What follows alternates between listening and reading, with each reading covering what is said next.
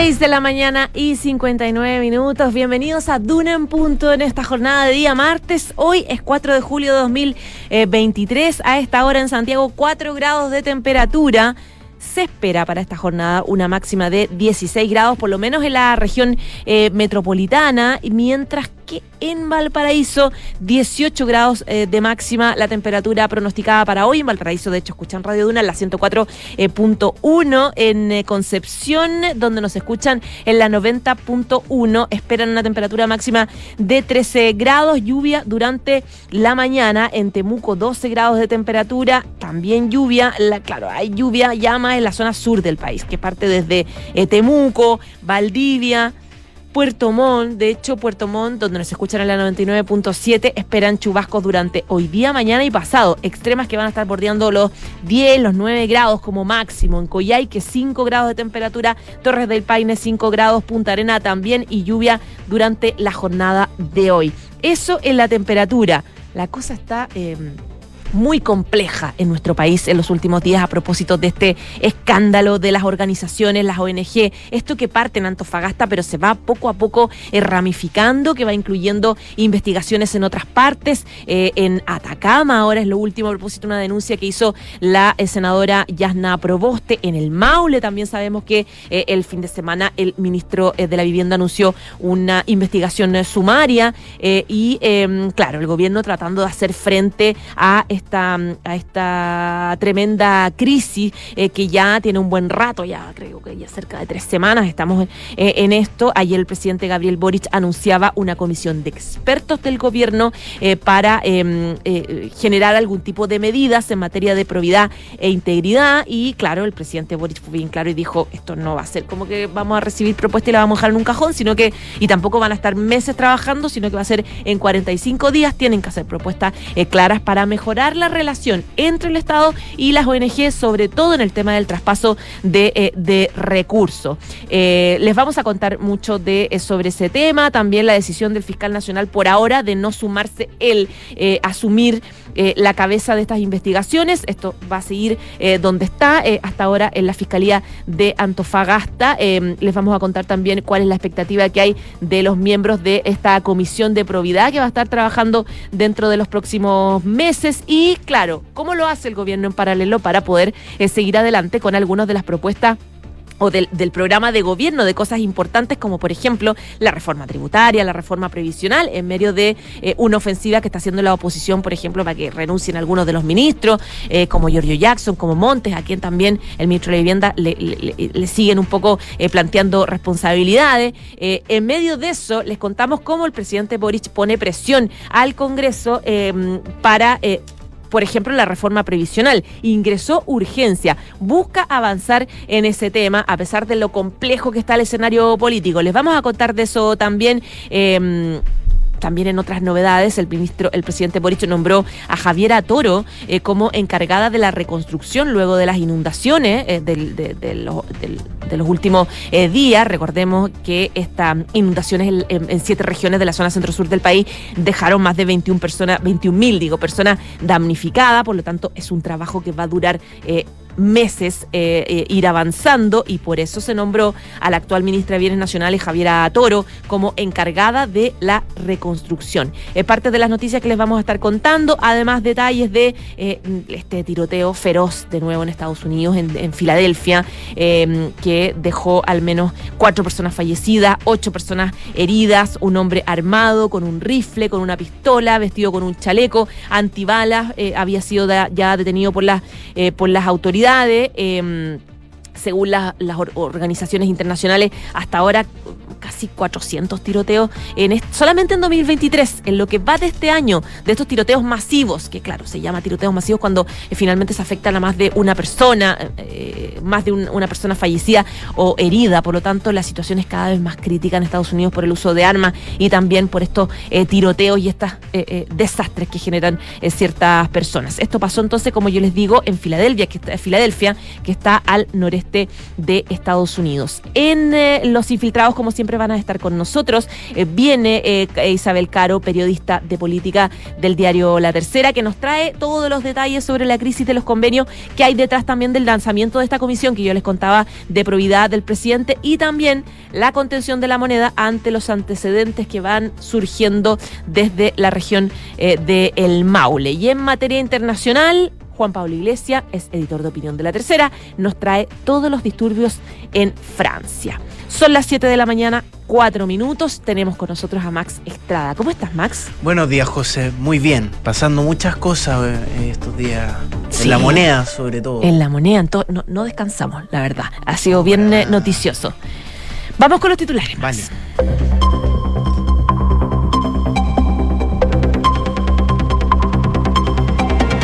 Presidente Gabriel Boric dio a conocer los nombres de los expertos que conformarán la Comisión sobre Probidad e Integridad, quienes tendrán la misión de recomendar, recomendar políticas públicas para evitar casos como la actual crisis a raíz del caso Convenios, que involucra a la Seremia de Vivienda y fundaciones en el país.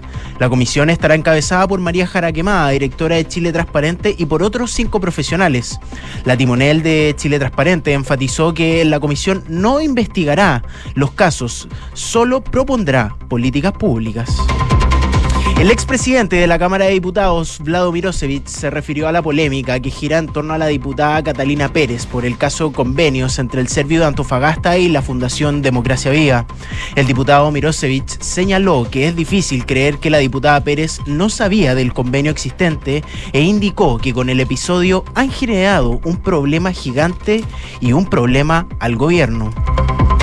El fiscal nacional Ángel Valencia decidió por el momento rechazar la petición de tres partidos de asumir y liderar personalmente la investigación relacionada con el traspaso de recursos desde la Seremi de Vivienda de Antofagasta a distintas fundaciones. En específico, la solicitud había sido efectuada por Renovación Nacional, el Partido Republicano y Demócratas, especificando el máximo persecutor que solo puede en casos específicos que se consideren constitutivos de delitos. Dos personas murieron en un ataque con artillería ejecutado por el ejército de Rusia contra la ciudad ucraniana de Kherson, capital de la provincia homónima, según ha denunciado las autoridades de Ucrania. La Fiscalía General del país indicó en un mensaje en su cuenta de Telegram que el ataque fue perpetrado en torno a las 6 de la mañana. 72 personas fueron detenidas en la séptima noche consecutiva de disturbios en Francia. Las cifras de arrestos no han señalado por el momento incidentes de gravedad, siendo inferiores a 157 de la noche anterior y a los 400 entre el sábado y el domingo. El presidente de Francia, Emmanuel Macron, se reunirá con 200 alcaldes afectados por las manifestaciones en el país. El tenista chileno Nicolás Yarri se prepara para su primer encuentro en Wimbledon. El duelo será en el tercer turno de la cancha 5 contra el italiano Marco Cecchinato, 89 del mundo. El partido será a las 10.30 horas de nuestro país. 7 de la mañana y 7 minutos. Muchas gracias, Max, por esos titulares. Eh, vamos entonces con las principales noticias. Ya lo adelantaba Max a propósito de este anuncio que hizo hoy el presidente Gabriel Boric, que eh, nombró entonces esta eh, conformación de la Comisión sobre Probidad e Integridad anunciada por el Ejecutivo, que van a tener una misión muy clara, que es recomendar distintas políticas públicas para lograr de alguna forma evitar eh, em, que se vuelvan a repetir en el futuro casos como estos líos de plata que están ligados a eh, fundaciones que trabajan con el oficialismo. ¿Qué dijo el presidente Boris? Dice que esta comisión eh, busca hacer propuestas en corto, en, un corto plazo, digamos 45 días, y eh, él agradeció tremendamente a quienes van a ser eh, parte. Van a estar encabezadas por la directora de Chile Transparente, que es María Jara Quemada, quien de hecho va a presidir la instancia. Ella es abogada de la Universidad Católica, tiene em, magíster en Derechos Fundamentales de la Universidad Carlos III de Madrid. También va a estar presente el ex contralor Ramiro Mendoza, también va a ser parte de esta instancia esta comisión especial, Ignacio Irarrázaval, que es director del Centro de Políticas Públicas de la Universidad Católica. También va a estar el abogado y doctor en Derecho de la Universidad de Chile, Francisco Agüero También em, va a estar eh, la economista Janet von Woldensworth, que es especializada en transparencia y sostenibilidad. Actualmente es integrante del Consejo Fiscal Autónomo y es también directora de la Fundación eh, Chile. ¿Cuáles son los objetivos? Bueno, también va a ser secretaria ejecutiva de la comisión Valeria Lubet, que es abogada de la Universidad de eh, Chile. los objetivos de esta comisión es Em, eh, y según dijo el propio Boric, identificar fortalezas y debilidades y oportunidades eh, además de amenazas en la, colaboración que siempre han tenido instituciones privadas sin fines de lucro con el Estado, porque claro, esto, partió no ahora, no esta administración, es esta relación entre las organizaciones y, el Estado y la forma de otorgar los recursos, sino que viene ya desde hace varios años, por lo tanto la idea de esta comisión es cambiar eh, ese tipo de relación y la forma en la que se adjudican las organizaciones estos montos para realizar distintas distintos trabajos. Durante esta presentación, el presidente Boric dice que esta no es una comisión para la foto, no es una comisión eh, que busca que... Em, que se guarde la información en un cajón. Ellos tienen que tener resultados en 45 días, decía. Y eh, eh, Boris decía, como gobierno lo que nos interesa es implementar las recomendaciones. Acá eh, no queremos que esto sea eh, pensado solamente en salidas políticas de la crisis, dice él, sino que eh, hay que mejorar la relación entre las valiosas organizaciones de la sociedad civil con el Estado, pensando en las personas, decía el presidente Gabriel Boric. Bueno, una de las integrantes, de hecho, su presidenta María Jara Quemada, que ahora se convierte en la presidenta de esta comisión sobre propiedad e integridad, habló con nosotros ayer en nada personal y eh, un poco planteó el objetivo de esta, de esta comisión que busca eh, paliar un poco la crisis. Eh, porque la idea es tratar de tener como una suerte de diagnóstico de qué es lo que puede mejorar en temas de transparencia, rendición de cuentas, pero también con un ojo puesto en la eficiencia y la eficacia de la labor de estas organizaciones. Sabemos que hay diversidad Habló sobre varias cosas, evidentemente eh, eh, es, cuidadosa en el sentido de que primero hay que investigar, ver cuál es el problema y después empezar a sacar eh, conclusiones, parte de la pega que va a hacer esta comisión.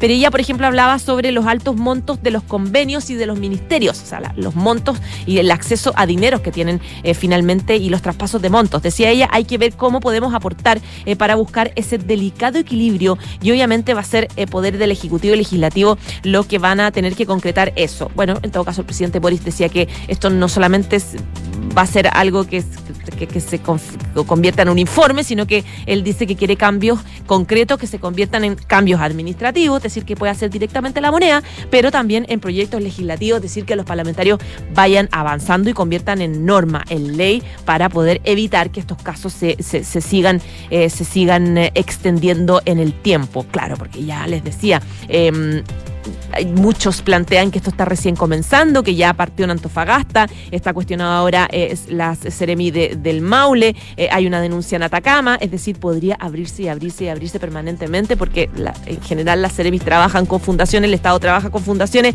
y como ya todos sabemos, esta es una, eh, una forma, un estilo de trabajar autorizado desde... Mm, entre los privados y el Estado que ya tiene eh, larga data, digamos que hace bastante tiempo que por lo tanto puede no solamente involucrar a este gobierno, sino el gobierno anterior. En paralelo y dado la gravedad del caso, eh, hace rato que viene pidiéndole al fiscal nacional, Ángel Valencia, que entre un tema, eh, al tema el mismo, que encabece esta investigación por el caso convenio. Bueno, él ya dejó claro que, por ahora no, no, no es necesario. El fiscal Ángel Valencia desestimó entonces asumir personalmente de momento la investigación en el caso convenios por el que el Ministerio Público ya ha abierto indagatoria de oficio eh, por los convenios de la Ceremi del Mimbu de Antofagasta y del Maule, eh, con fundaciones que están todas vinculadas a RD, a Revolución Democrática. Valencia informó eh, la semana que había recibido algunas solicitudes y de, partidos de oposición, digamos, de, de RN, de republicanos, de demócrata, pero que el por ahora decía que no acoge esta solicitud presentada. Eh, dice que hasta el momento, por lo menos no se ha identificado circunstancias eh, que justifiquen su intervención eh, directa. Ahora, dice que no obstante, no descarta la posibilidad de que se tome una resolución diferente en el futuro. Todo va a, a, influir en función de los antecedentes que vayan saliendo, las circunstancias que puedan surgir durante el transcurso de la investigación. Una decisión entonces que toma el em, el, fiscal Angélica Valencia de dejar entonces que esta investigación siga donde está, que hasta ahora eh, se mantiene en la Fiscalía Regional de Antofagasta. 7 de la mañana y 13 minutos. Estás escuchando Duna en Punto. Bueno, les decía que hasta el momento, eh, claro, el gobierno trata de enfrentar esta crisis como puede y trata también de avanzar en cosas que son importantes, es decir, en el programa de gobierno, eh, en las reformas estructurales para poder eh, avanzar. Una de ellas, dos de ellas, tiene que ver, una la reforma tributaria, que ya no hay mucha claridad respecto de que se mantenga por lo menos en estos meses el impulso de, de querer em, llevarla adelante de nuevo en el Congreso, o sea, un poco que podría retomarse en marzo, y la reforma previsional es otra. Eh, donde el gobierno sí quiere avanzar luego. De hecho, ante el estancamiento del debate de la reforma previsional en el Congreso, el presidente decidió ingresar ayer suma urgencia a la propuesta que, eh, claro, suma significa apurar a los parlamentarios, porque fija un plazo de 15 días para su tramitación en la Cámara de Diputados. Según el gobierno, eh, eh, que fue informada en la cuenta agregada de la sesión de, ayer en la Cámara eh, Baja, la urgencia consignada también aplica eh, para el eventual segundo trámite en el Senado. La reforma con la que el mandatario quiere avanzar hacia un sistema de pensiones que sea mixto se envió al Poder Legislativo en noviembre del año pasado, inicio de noviembre está desde esa época medio estancada en la Cámara. Está, de hecho, en la Comisión de Trabajo, eh, que aprobó en, enero la idea de legislar, pero claro, no se, no se ha avanzado en particular. En esa época, en enero, a punto de salir de vacaciones, los parlamentarios, el gobierno se fue un poco aplaudiendo esto. Dijo, avanzamos harto para partir en marzo, pero claro, en marzo no, no se avanzó. Eh, desde antes de conocerse esta urgencia que decide el gobierno, eh, a la Comisión de Trabajo ya se había citado una sesión para hoy día, a partir de las cinco y media para ah, empezar recién el análisis en particular. Pero claro, ahora está la urgencia y la presión para poder eh, avanzar. La reanudación de este debate va a tener lugar días después de una reunión que tuvo la ministra del Trabajo, Janet Jara, con el ministro de Hacienda, Mario Marcel, con parlamentarios de Renovación Nacional también. Y en el encuentro, los secretarios de Estado les plantearon una nueva propuesta que mantiene el 6% de cotización adicional, pero repartiendo un 2% de las cuentas individuales, individuales digo, y un 4% al componente de seguros sociales. Los legisladores opositores, no obstante, se fueron con un sabor, dicen, mucho más amargo. Y ayer, la ministra Jara concretó una reunión con los diputados del oficialismo que integran la Comisión de Trabajo, mientras que el gobierno aguarda porque la oposición eh, eh, presente eh, esta, respuesta, esta propuesta paralela que ellos querían presentar. la ministra del Trabajo dijo que se acordó darle trámite a la reforma de pensiones, en su trámite en particular en la comisión, a la espera de que mañana la oposición pueda cumplir con su compromiso y después de ocho meses entregue su contrapropuesta y se pueda por fin ya despejar las posiciones de cada uno para empezar la negociación. El diputado socialista Juan Santana, que es presidente de la instancia parlamentaria, dijo que si hay sectores políticos que quieren seguir dilatando la discusión por la reforma previsional eh, con distintos argumentos y justificaciones, bueno, van a tener que darle algún tipo de explicación al país. 7 de la mañana, 17 minutos. Estás en Duna en Punto. Y otro tema importante también para el gobierno tiene que ver con el proceso de reconstrucción que parte ahora luego de estas feroces inundaciones de la semana pasada en siete regiones del país que afectó sobre todo la zona centro-sur de nuestro país. El presidente Gabriel Boric anunció el nombramiento de la ministra de Bienes Nacionales Javiera Toro como encargada de la reconstrucción tras las inundaciones eh, que dejaron más de 21 mil personas damnificados por el desborde de varios eh, ríos. En el contexto del anuncio, eh, la primera autoridad, el presidente Boris, dijo que por la experiencia de catástrofes anteriores, eh, se sabe que muchas veces lo de la emergencia se transforma en definitivo. Es decir, no hay eh, eh, viviendas definitivas que se entreguen, solamente se queda la gente con la, con la emergencia. y eso tiene que ver, dice él, porque se deja de estar atento como gobierno. Y él dijo, nosotros sí vamos a estar atentos para la ayuda en la reconstrucción. Por eso, dijo él, aquí hay mucho trabajo que hacer, porque hay un aprendizaje que hemos tenido como Estado de todos los servicios públicos, y es que en esta difícil tarea de reconstruir las zonas afectadas, he decidido, dijo, nombrar a cargo de la reconstrucción a la ministra de Bienes Nacionales, Javiera Toro, eh, quien dijo, agradezco muchísimo su disposición. Eh, Boric se dirigió a la ministra de Estado durante el anuncio, a quien le aseguró que confía en sus capacidades y también se comprometió a prestarle todo el apoyo a ella y su equipo para llevar a cabo la tarea de la reconstrucción en las zonas afectadas por las lluvias y las inundaciones en el menor tiempo posible. 7 de la mañana, 18 minutos. En Duna en Punto le tomamos el pulso a la economía. Y hasta ahora revisamos los principales indicadores económicos. En esta jornada de día martes 4 de julio, la UEF, la unidad de fomento, se cotiza en 30 mil. Eh, eh, coma, 94 eh, pesos, mientras que el índice valor promedio 37.391. el dólar observado 799,29, el euro 872,2 pesos. Y el dólar arranca, ay no, se me pasaba una nomás. El dólar solamente arrancaba eh, la semana bajo los 800 pesos en medio de la mayor caída del IMASEC en lo que va del año. La moneda de Estados Unidos en Chile arrancó la semana a la baja debido al repunte del cobre, uno de los principales soportes del peso chileno. Ahora sí. Vamos con Adel. ¿Cuándo son las 7 de la mañana y 19 minutos?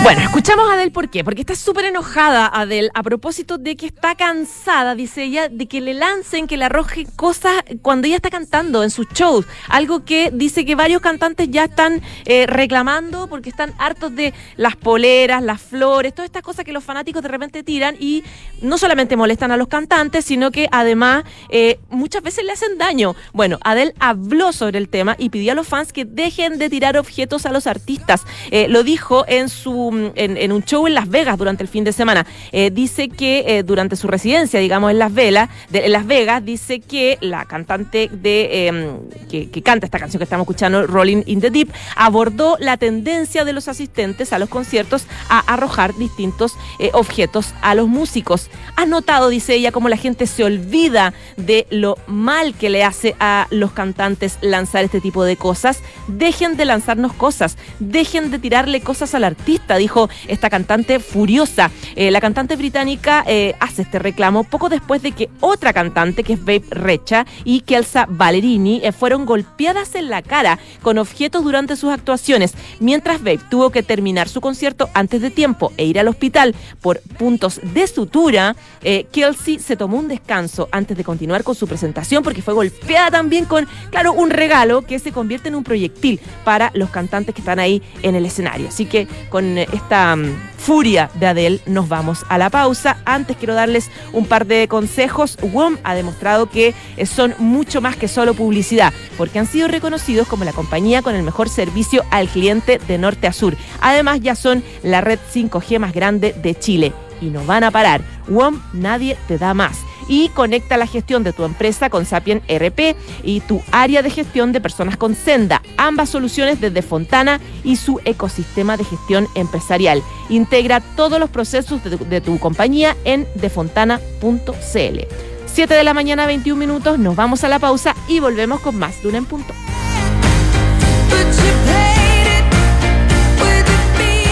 Detrás de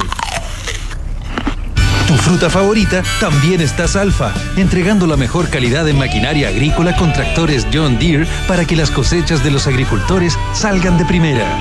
Detrás de todo lo que nos mueve, también está Salfa. Salfa, soluciones de confianza.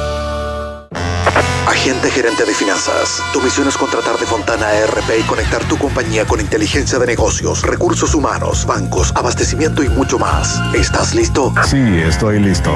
Este mensaje cargado de eficiencia se autodestruirá en 5 segundos. No esperes más y aumenta la productividad, superando todas las misiones de la gestión de tu empresa con Defontana RP. Entra a defontana.com y contrátalo con un 50% de descuento en la implementación. Defontana. Pensemos digital.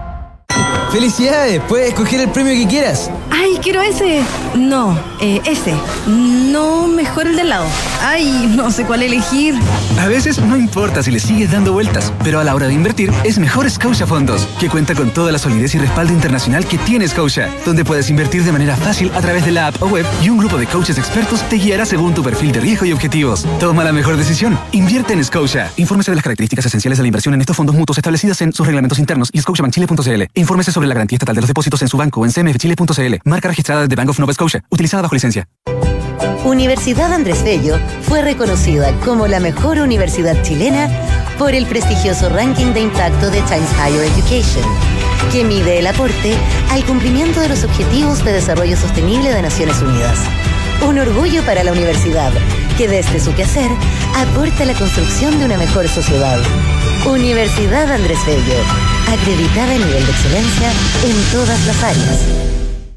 Escuchas Duna en Punto con María José Soto. 7 de la mañana, 23 minutos de este día martes 4 de julio de 2023. Tenemos en línea al diputado de la democracia cristiana, jefe de bancada de C, Eric Aedo. ¿Cómo está, diputado? Buen día.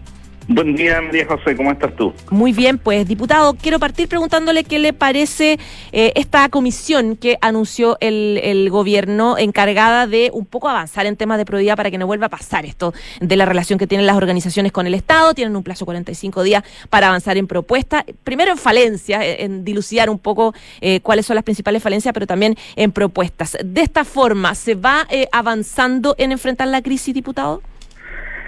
Se avanza, pero a paso lento, a fuego lento, como diría una canción, eh, porque creo que junto con enfrentar los temas de carácter administrativo y legal, ¿no es cierto?, en regular cómo se transfieren los dineros a distintas fundaciones, y en eso, perdón, es efectivo María José, no todas las fundaciones son lo mismo, aquí hay fundaciones de mucho prestigio y otras que simplemente se crearon, se armaron para defraudar el fisco, creo que eso hay que decirlo con total claridad.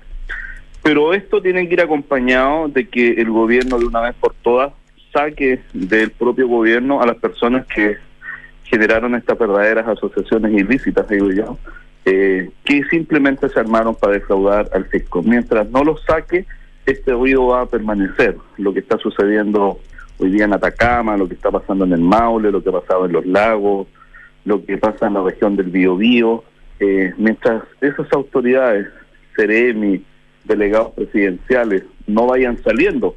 Incluso hay que ver esto, si golpea algún ministro, el ruido se va a mantener. Entonces, por un lado, bien lo que va a hacer esta comisión y sus propuestas, pero por otro lado también sacar del gobierno de una vez por todas a la gente que está detrás de esta, de esta forma en que las personas se concertaron para armar fundaciones, para armar ONG, simplemente con el objetivo de obtener dinero del fisco ¿no es cierto? Además instalando a militantes de distintos partidos en puestos eh, de gobierno que finalmente visaban la entrega de estos recursos. Me parece que si no se avanza en ambas líneas, esto queda como un pato cojo, digamos. Ahora, diputado, una cosa es, como usted dice, eh, sacar o eh, pedir la renuncia a ceremis o cargos o personas en puestos regionales que están vinculadas con eh, la entrega de recursos a organizaciones y otra es eh, que las renuncias, por ejemplo, se mantengan o, o, sigan en la moneda. La oposición insiste, por ejemplo, en la responsabilidad que le cabe al ministro eh, de la Vivienda, Carlos Montes, quien, claro, yo, yo he escuchado que eh, de la democracia que te han dicho, él está, al estado, él estado bien encargado en realidad de las soluciones, más que eh, sería, mm, se, no, no, sería muy eficiente sacarlo, pero claro, la oposición ha seguido durante toda esta semana, durante todos estos últimos días, con la ofensiva para que eh, las la, la responsabilidades políticas las asuma el ministro Montes con su salida, al igual que, por ejemplo, el ministro Giorgio Jackson, que también hay una complejidad a propósito de la acusación que hace Yasna Proboste en, en Atacama a, a su propio gabinete, digamos. Es que hay, hay situaciones que son bien complejas, lo que planteó ayer la senadora Yasna Proboste, que es además la jefa de la bancada de senadores de la democracia cristiana, o sea, no solo es una denuncia grave que hace una senadora de la República, sino que además es jefe de la bancada de la propia democracia cristiana acá en el Senado. Entonces, son son acusaciones graves. Eh, Yasna Probosta ayer me indicaba que lo que uh -huh. sucedió en Atacama es una ONG, digamos, que se funda por personas que además son ajenas a la región, son de Antofagasta, es una madre y sus dos hijas, y que recibe de la nada, digamos, es, después estos, estos millonarios recursos. Entonces, a eso me refiero yo, María José, con que aquí hay personas que se concertaron y esto es un diseño, si eso es lo que hay que entender, esto es un diseño, que hay un diseño que se repite en distintas regiones sí. para obtener recursos y que además, además de defraudar al fisco y a las personas, debilitan al propio Estado, María José. Y déjame explicarlo de la siguiente forma. Yo hace años atrás fui director de Chile Barrio, que era un programa que estuvo dedicado a todos los temas de campamento, que partió con Frey y después tuvo un auge muy importante en el gobierno del agua. En la región del Biobío, 160 mil personas recibieron sus viviendas, 35 mil viviendas en seis años a gente que vivía en campamentos. Y Chile Barrio era un programa dependiente del Ministerio de Vivienda y Urbanismo que contrató un número importante de ingenieros, arquitectos, trabajadores sociales, sociólogos, etcétera, que abordó ese tema. ¿Por uh -huh. qué digo esto? Porque lo que yo veo hoy día es que junto con defraudar al fisco se debilita el propio Estado. Miren lo que pasa hoy día en la región del Biobío con un gobierno regional que entrega 274 millones a una fundación ligada a un alcalde de la zona, eh, cuya dirección de esa fundación es de una cuñada del alcalde de Coronel, ¿ah? y cuyo marido trabaja vinculado al gobierno regional, y el gobierno regional le entrega 274 millones de pesos para atender la salud de adultos mayores. Yo le preguntaba al gobernador regional, ¿por qué en vez de entregarle a esta fundación con este tipo de ligazón a familiares de un municipio, ¿por qué no le entregan el dinero a la propia municipalidad que tiene un departamento de salud municipal? Eso es lo inexplicable en esto. ¿Por qué no se fortalece el propio Estado? Región del Biobío.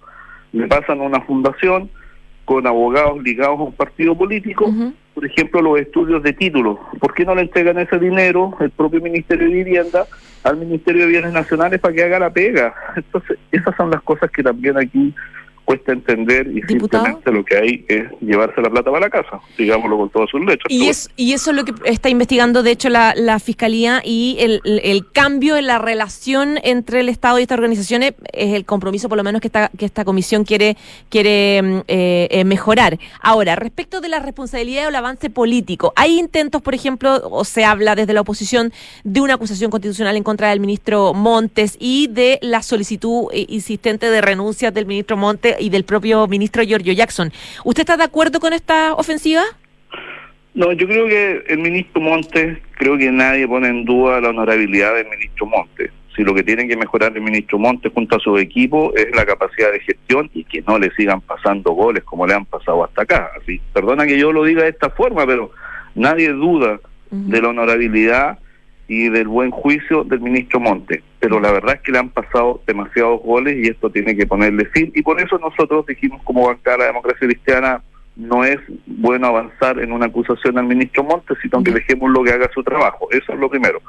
Y respecto del ministro Jackson, esta es la crónica de una muerte anunciada.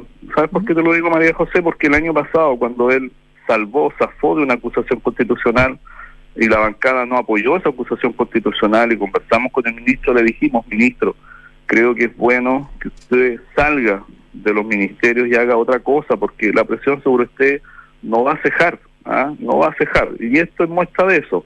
Ahora, lo que está pasando en Atacama es grave, lo ha reconocido el propio ministro Jackson, y, obviamente él tiene que investigar esta situación, pero es posible que una presión sobre el ministro Jackson, por ejemplo, con una acusación constitucional desde la oposición, avance, porque acá se mezclan los problemas objetivos como estos y además, ¿no es cierto?, una mirada bastante crítica a la gestión del propio ministro. Pero en este caso, ¿usted entonces la apoyaría o cree usted que parlamentarios de su tienda apoyarían ya? Porque usted plantea que que en el fondo la, vez anterior se la perdonaron al ministro Giorgio Jackson diciéndole y recomendándole que diera un paso al costado de él por su, por su cuenta. Eh, y ahora, en esta ocasión, ¿qué, harían ustedes o qué han evaluado, qué han conversado? No, nosotros hoy día no, no tenemos a la vista ninguna acusación constitucional para responder muy directamente, pero yo sí le pediría eh, al gobierno y en este caso el presidente de la República, creo que el presidente tiene que evaluar que una cuestión son los temas judiciales que tienen su propia arista, ¿no es cierto? La fiscalía que investigue, después los tribunales y los jueces que, que dictaminan.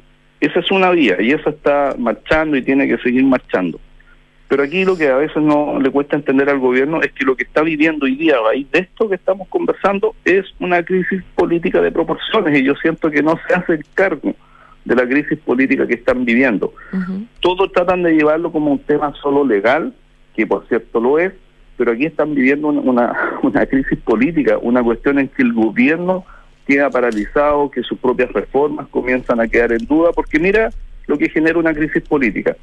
El ministro Marcelo hace esfuerzos importantes por tratar de avanzar en un pacto fiscal, que, digámoslo, pacto fiscal, traducción, es igual a reforma tributaria, ¿y qué le contesta la oposición? Ah, usted nos está pidiendo plata para que se la sigan robando, no le vamos a dar ese gusto o no le responden eso. Eso le están respondiendo y eso es parte de una crisis política. Y siento que el gobierno no capta esto, no capta que no es lo mismo los temas judiciales que tienen su vía y que están siendo investigados y que enfrenta una situación política grave. Mira lo que le pasó al presidente, pone las manos al fuego al principio por un seremi en el Maule y dos días después el ministro Montes le abre un sumario Yo te lo pregunto, yo, yo, yo lo que busco de eso es que el presidente se equivocó y se lo hace saber el propio ministro Monte. Entonces, ¿no es eso un problema político? Yo creo que sí. po. Estamos conversando con Eric Aedo, jefe de bancada de la democracia cristiana. Diputado, lo llevo a otro tema que en realidad está súper vinculado o parecido con, vinculado un poco con lo mismo, este escándalo y cómo ha eh, mermado un poco las filas del Frente Amplio. Eh, quiero hablarles sobre la presidencia de la, de la Cámara, sobre el recambio a propósito de la renuncia del el presidente Vlado Mirosevich, ya hace unas semanas de la vicepresidenta, la diputada Catalina Pérez, en medio de los efectos de este escándalo de los casos convenio. ¿Qué posibilidad hay entonces que se llegue a un acuerdo eh, para que la, eventualmente la democracia cristiana se quede con la testera? A ver, eh, María José, lo primero es que nosotros suscribimos un acuerdo, está firmado, es un cuadro que dice que a partir del mes de julio le corresponde a un parlamentario de la democracia cristiana eh, asumir la presidencia. Y quiero aclarar, digo siempre parlamentario porque quedamos cinco diputados de la democracia cristiana y somos todos varones, así que por eso no digo parlamentaria, ya porque algunos me han preguntado por qué digo parlamentario, así que lo quiero aclarar. Eh, y yo espero que eso se cumpla. Ahora, eh, el PC, ¿no es cierto?, ha levantado una tesis que les correspondería a ellos porque no asumió el año pasado. De Carol Cariola. por eso dicen ellos que se cayó el acuerdo, digamos, que, que no se cumplió, originalmente no se cumplió. Digamos. Bueno, pero ese acuerdo no, no llegó adelante por una cuestión bien concreta que la explico en 30 segundos si tú me lo permites. eh, el PC el año pasado, personas y abogados ligados al PC, incluso que fueron asesores de la propia bancada del Partido Comunista en el Parlamento, presentaron una querella en contra de Sergio Mico en su calidad de ex director del Instituto de Derechos Humanos, eh, acusándolo de cómplice de violaciones a los derechos humanos por el estallido social de 2019. Eso para nosotros era inaceptable. O sea, nos conocemos a Sergio Mico y día él dejó la ADC, pero lo conocemos, yo lo conozco del año 1984. Sé de su compromiso restricto personal y familiar con los derechos humanos. Entonces, acusarlo de violación o cómplice de violación a los derechos humanos nos parecía inaceptable como un hecho político y además presentar esa querella por personas absolutamente vinculadas al PC. Entonces le dijimos al PC con mucha claridad, yo se lo dije como jefe de bancada, pero con el apoyo de todos mis eh, colegas de la bancada. Ustedes no nos pueden pretender que votemos por ustedes y al mismo tiempo quieren acusar a uno de los nuestros de violadora de derechos humanos y vamos a enfrentar estos 50 años del golpe, que es el 2023, con que nos dijesen que éramos golpistas y además violadores de derechos humanos, no, eso políticamente era inaceptable. Y con esta claridad que yo lo estoy diciendo ahora, se lo dijimos al PC. Y lo único que le pedimos es que el PC tomase distancia de esa querella y no lo hicieron, no fueron capaces de hacerlo. Yo lo hablé con todos los dirigentes del PC y me, me dijeron que no podían hacer eso. Por tanto, nosotros no podíamos votar por alguien del PC. Y yo esto lo quiero explicar con esta claridad porque eso sí que era un punto político histórico tremendamente relevante para nosotros. No pudieron retroceder, ellos hicieron el cambio con Vlado Mirosevic en los tiempos, porque a los liberales le tocaba en el último periodo, el sexto. Eh, después me dijeron, bueno, aquí es un gambito el que hicimos nosotros y por eso ahora nos corresponde. Y bueno, y si uno juega ajedrez, sabe que el gambito, las piezas vuelven a su lugar original, ¿no? no a otro. Entonces, nos corresponde a nosotros, nosotros no nos vamos a mover de eso, y aquí el gobierno tiene que tomar una decisión, pues. el gobierno tiene que convencer a sus partidos del oficialismo, y en este caso al PC, que se cumpla el acuerdo, o si no, se va a perder esa presidencia de la Cámara, y ahí sí que el gobierno queda en una situación aún más compleja, porque obviamente va a perder el control de la agenda legislativa. Así que nosotros no nos vamos a mover, nos corresponde ahora, vamos a dialogar todo lo que haya que dialogar, pero este punto para nosotros es central. Diputado, y, y, sobre eso mismo, el control de la agenda legislativa, ¿cómo ve usted la opción del gobierno de poner urgencia al proyecto de reforma previsional? Creo que es imperioso que el gobierno llegue a un acuerdo con, la, con sectores eh, de derecha, yo sé que están conversando con Renovación Nacional, eh, porque no bastan los votos nuestros. ¿ah? eh, nosotros estamos muy convencidos en la DC de la necesidad de una reforma previsional, de mejorar las pensiones, hemos dicho sí dos cosas que para nosotros son fundamentales. Primero, eh, que haya libertad de elección por parte de las personas, es decir, quién le va a administrar sus recursos. Esto no puede estar solo en manos del Estado, tiene que estar también el mundo privado, que ha mostrado que, es capaz de administrar el dinero de mejor forma. Y lo segundo, eh, que no existan estas famosas cuentas nacionales cuentas nocionales, eh, no nacionales, nocionales, que en el fondo es como un vale por dinero a futuro. ¿Y por qué no la queremos, María José? Déjame decirlo con mucha claridad, porque esas cuentas nacionales son lo que existió en Argentina y que le permitió al gobierno argentino en un minuto echar mano de todos los fondos previsionales de la gente eh, y entregarles al final un vale por dinero que no existía. Eso no lo queremos para el país. Perfecto. Diputado Eric Aedo, jefe de bancada de la democracia cristiana. Muchas gracias por conversar con nosotros. Que tenga buen día.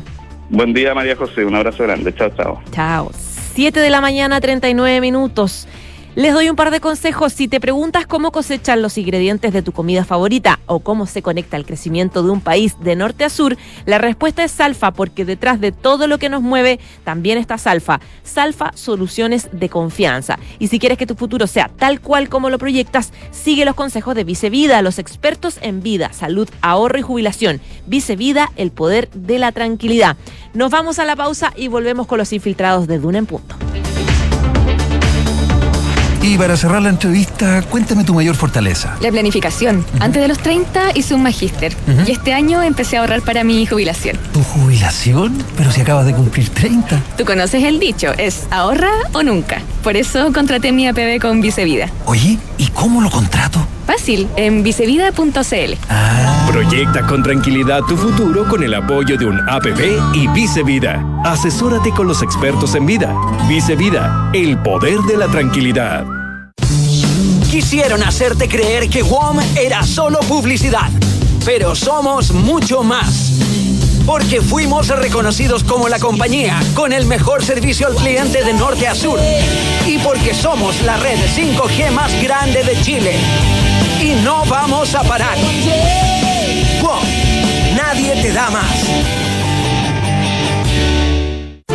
Enfrentar el cambio climático es tarea de todos. Duna, por un futuro más sostenible. Acciona construirá el tercer túnel submarino más largo del mundo para una de las mayores empresas energéticas de Finlandia. Se trata de un proyecto que recuperará calor del agua de mar para utilizarlo como sistema de calefacción urbana en la capital finlandesa de Helsinki. La obra, valorada en más de 400 millones de euros, contempla la construcción de un acueducto de 17 kilómetros de longitud mediante una tuneladora que captará agua marina a 2 grados centígrados de temperatura y a 70 metros de profundidad en el mar Báltico. El agua que se distribuirá por una red de tuberías urbanas permitirá a los habitantes de la ciudad obtener calefacción en invierno y refrigeración durante el verano. Acciona expertos en el desarrollo de infraestructuras para descarbonizar el planeta. ¡Felicidades! Puedes escoger el premio que quieras. ¡Ay, quiero ese! No, eh, ese. No, mejor el del lado. ¡Ay, no sé cuál elegir! A veces no importa si le sigues dando vueltas, pero a la hora de invertir es mejor Scotia Fondos, que cuenta con toda la solidez y respaldo internacional que tiene Scotia, donde puedes invertir de manera fácil a través de la app o web y un grupo de coaches expertos te guiará según tu perfil de riesgo y objetivos. Toma la mejor decisión. Invierte en Scotia. Infórmese de las características esenciales de la inversión en estos fondos mutuos establecidas en sus reglamentos internos y scotiabankchile.cl. Infórmese sobre la garantía estatal de los depósitos en su banco en cmfchile.cl. Marca registrada de Bank of Nova Scotia, utilizada bajo licencia. Escuchas Duna en punto. Duna 89.7.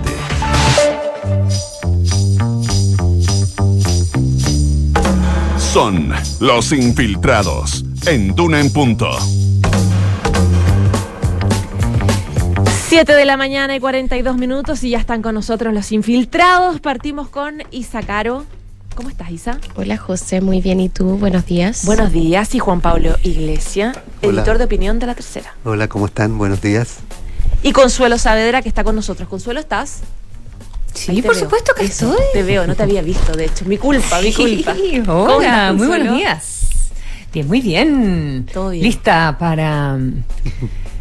Ah, lista para hablar de Francia, vamos a hablar, y bueno, de los convenios. ¿De qué más? De los convenios. Si quieres, partamos con, con, con Isa, periodista de La Tercera, que trae, bueno, coletazo, el día número 36 de- del escándalo de los convenios. Isa.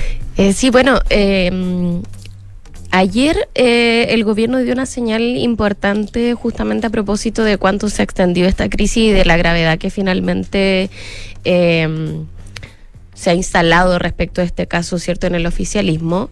Eh, porque justamente el gobierno eh, queda en una posición muy compleja el fin de semana, sobre todo luego de que el presidente la semana pasada, el día jueves, eh, diera un paso más allá y eh, de alguna manera blindara a autoridades que eh, han sido mencionadas al menos en el caso de la, de la delegada presidencial del Biobío en una querella y en el caso del Ceremi del Maule eh, que está siendo investigado justamente por una nueva lista penal que abre la Fiscalía del Ministerio Público a propósito de eh, convenios firmados con la Fundación Urbanismo Social. Y fueron respecto de esos dos casos que el presidente eh, defiende a ambas personas con nombre y apellido y dice, bueno, acá eh, pongámosle coto a esta solicitud de festival de renuncias que está haciendo la oposición, acá no pueden caer todo en el mismo saco y eh, de alguna manera él decía que no vengan a pagar justos por pecadores, que no todas las, fundaciones hicieron lo que hacía Democracia Viva, en fin. Eh, y es esa, eso marca un punto de inflexión en eh, la estrategia del gobierno. ¿Por qué? Porque entienden, sobre todo luego de que se conociera el fin de semana, que la inhabilidad que había eh, defendió el presidente y que ejerce finalmente el Ceremi respecto de la Fundación Urbanismo Social, donde él trabajó previamente y ahí es donde eh, se identificaba este potencial conflicto de interés, ¿cierto? Que, que se investiga. Em, es que no se había hecho ex ante la adjudicación de los recursos, sino que ex post. Y es por eso que el ministro de Vivienda eh, el día domingo eh, anuncia que se va a iniciar una investigación sumaria a propósito de eh, diferencias y contradicciones entre la versión del Ceremi Rodrigo Hernández y la información que pudieron recabar sus equipos que también están eh, en, en la zona justamente para, para levantar esta información.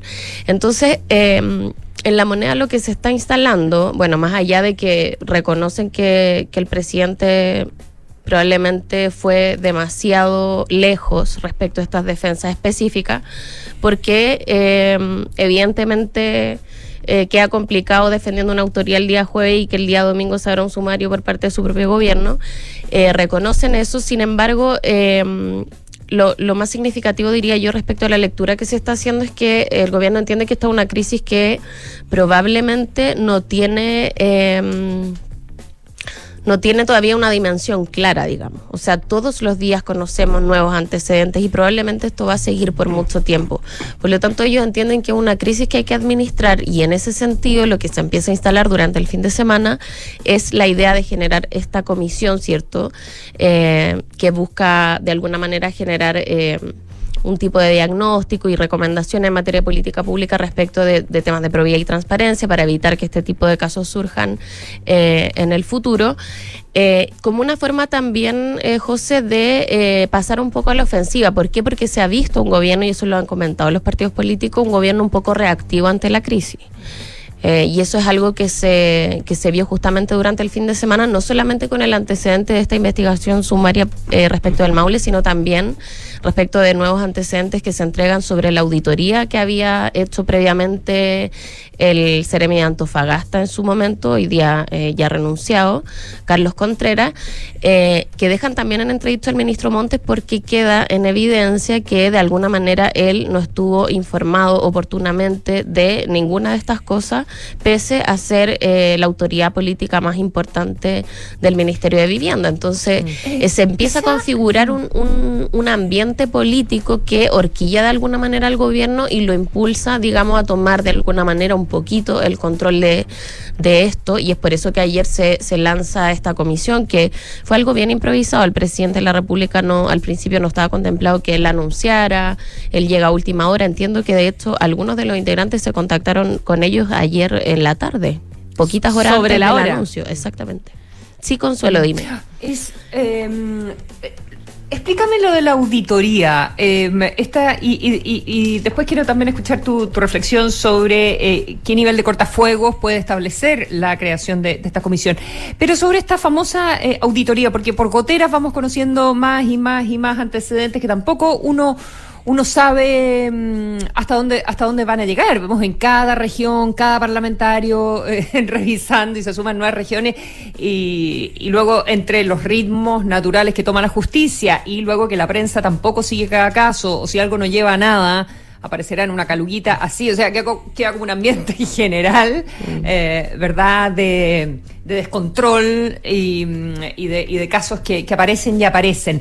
Eh, pero respecto a esta auditoría que se había hecho donde todo comienza, que es en Antofagasta, ¿esta es una auditoría que encargó el propio eh, Ceremi eh, a que se le pida la renuncia? Sí, eh, bueno, esto justamente lo recoge el DF más el día sábado. Es ahí donde se da cuenta de que el Ceremi, eh, Carlos Contreras, que fue la primera autoridad del gobierno que se le pide la renuncia por este caso de Democracia Viva, él ya había encargado una auditoría. eh, justamente respecto de convenios con fundaciones en eh, desde el Serviu, en el fondo con fundaciones, respecto de eh, campamentos y eh, otra, otro tipo de proyectos.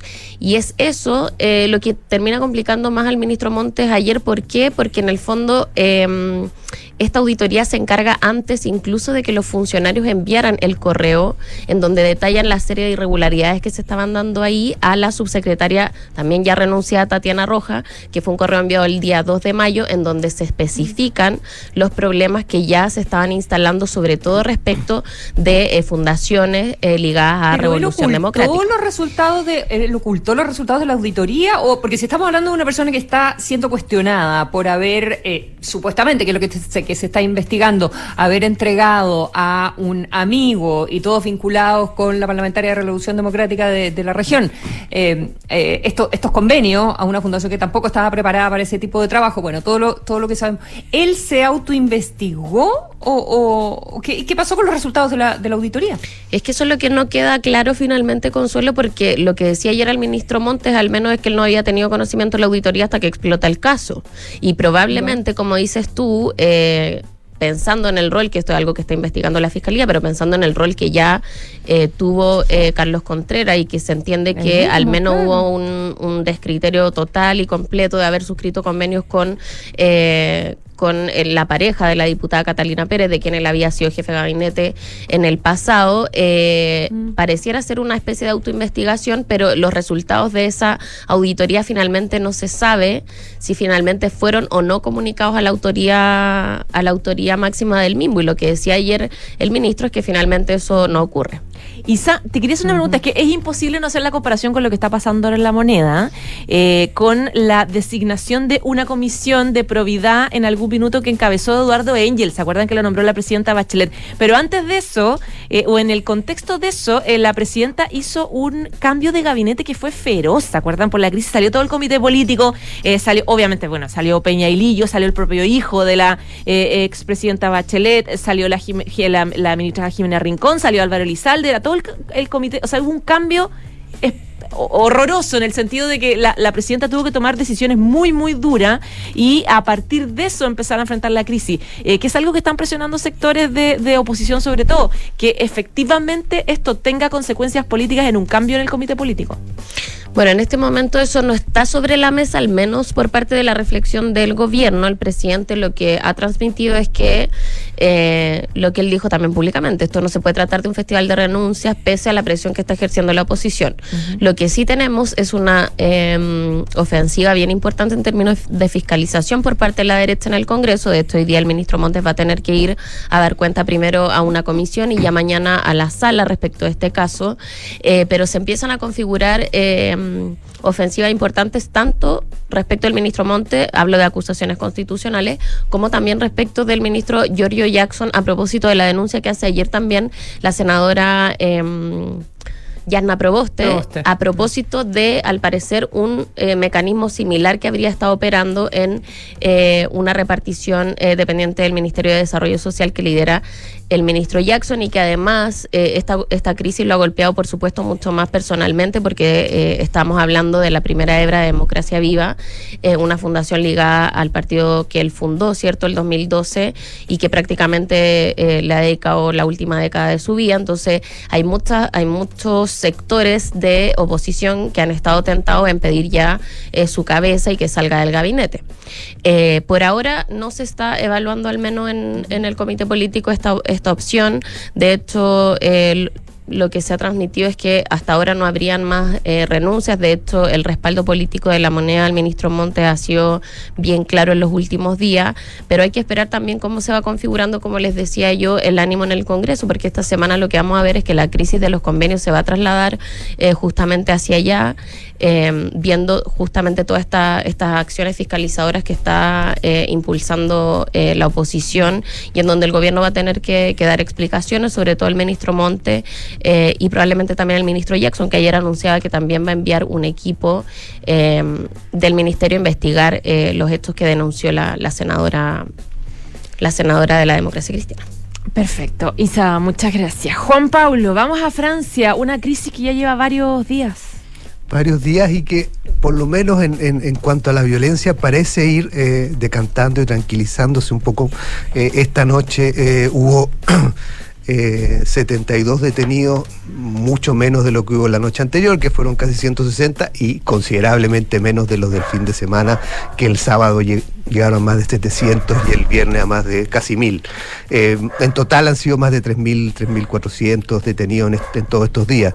Eh, por lo tanto, eh, pero, pero aparentemente la, la violencia y la eh, y la intensidad de las protestas ha ido eh, bajando, pero lo que queda ahora es eh, ver el, análisis de, cómo quedan los, protagonistas o los líderes políticos en este, en este escenario, porque por un lado Macron ha sido duramente cuestionado por sectores de, de derecha y de extrema derecha por su actitud en un comienzo frente, frente a la crisis, sus declaraciones iniciales cuando él dijo que era inexcusable e inexplicable lo que había pasado con este policía que disparó a un joven, cosa que eh, eh, Marine Le Pen eh, reaccionó de inmediato diciendo que eso había que investigarlo todavía y, y muchos cuestionaron desde ese sector la reacción de Macron. A eso se sumó que el viernes en medio de las protestas Macron estaba en un, cuando estaba empezando las protestas en un concierto con Elton John, con quien se sacó una foto después. Todo esto aumentó y afectó a Macron, que finalmente decidió el fin de semana suspender su viaje a Alemania, que era un viaje histórico que un presidente francés no hacía hace más de 20 años, pero lo suspendió eh, para enfrentar la crisis. Eh, y eh, hay que ver cómo, oh, cómo queda en, la opinión pública ha salido rápidamente a, enfrentar los cuestionamientos por su eh, lo que algunos ven como poco apoyo inicial a la policía, eh, fue ayer a, a unas comisarías a, entregar, entregar eh, apoyo y ha sido y ha ido corrigiendo en parte esas, esas con respecto a las críticas que recibió en un inicio. Pero por otro, y por otra por otro lado, Marine Le Pen es la que probablemente está sacando más cuentas alegres de lo que pasó, pese a lo dramático de lo que pasó, la que parece mejor posicionada frente a esto es, es Marine Le Pen en una encuesta que se hizo sobre quién considera que eh, reaccionó mejor a la crisis. Marine Le Pen está eh, primera con cerca de un 40%, eh, Macron supera levemente el 30% y la izquierda, Mélenchon de, de la izquierda insumisa, llega apenas al 20%. Eh, por lo tanto, Marine Le Pen parece estar, estar sacando cuentas alegres de esto, en medio de un, de, un, de un ambiente que se ha polarizado tremendamente en Francia, con protestas que vimos, sobre todo ayer, de grupos eh, de extrema derecha saliendo a las calles a enfrentar a los manifestantes, lo que plantea un, un- riesgo de que eventualmente eh, esto pueda eh, escalar a otro nivel, digamos, de, de enfrentamiento, de enfrentamiento social. Aquí el, el- tema, el tema serio y, grave es el es la, la- percepción de una parte importante de estos, de, de un sector de la sociedad francesa. Algunos de los cuales pueden estar eh, presentes en, esta, en estos disturbios, no, no sabemos, pero hay todo un sector de la sociedad francesa de hijos de inmigrantes eh, que eh, definitivamente hoy día, cuando se les pregunta, pese a tener nacionalidad francesa, dicen que ellos no se sienten franceses porque no son blancos. Hay un video que circula en, Twitter mostrando una, una clase en un colegio del, de- del banlieue de, de estos suburbios franceses, donde un profesor le pregunta a su alumno si tienen nacionalidad francesa, todos levantan la mano mano, pero cuando le preguntan si se sienten franceses, ninguno levanta la mano y dicen entre otros algunos que porque no son blancos. Y frente a eso, estos otros eh, manifestantes de, de extrema derecha que, que hemos visto en los últimos días y que ayer estuvieron más presentes, salen gritando Francia a los franceses, digamos. Por lo tanto, ese, ese ambiente de tensión eh, es el que muchos temen que puede eventualmente ir escalando o estallar nuevamente, eh, que es el, el- el problema, el problema de, de- finalmente de integración que tiene la sociedad francesa Claro, y que que para ya no son está- protestas, no es, no es una protesta contra el sistema, sino que puede derivar en enfrentamientos entre las personas. Así es, entre, entre grupos, no, no, no claro, grupos. no, no control por parte de la policía de estos disturbios, esta violencia desatada que hemos visto en estos días, Mm. sino ya un enfrentamiento entre la sociedad civil, digamos, eh, entre grupos de un, de un extremo y de otro. Eh, por lo tanto, eso es lo que más, lo que más está preocupando. Ayer eh, eh, Macron eh, anunció medidas para eh, controlar las redes sociales, asegurando que las redes sociales han, promueven, instigan esta, esta, esta violencia. An- anunció que haber eh, relac- eh, contactos con, los con las dirigencias, todos los jefes de estas redes sociales, los encargados de estas redes sociales para tratar de, sacar de, mensajes que puedan incentivar esta, esta violencia, pero además ha insistido mucho en el tema de eh, eh, que los jóvenes están reproduciendo en la calle lo que hacen en- en- con los juegos de video. Eh, hay todo un discurso de Macron en ese sentido y hay que ver si eventualmente eso...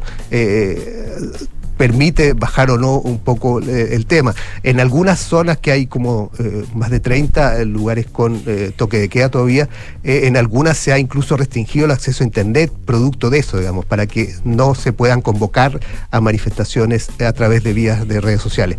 Pero el tema está ahí. muchos dicen que si bien se calmó ahora, el problema de fondo sigue presente y hay que ver si eventualmente estalla de nuevo, digamos, lo que sería preocupante.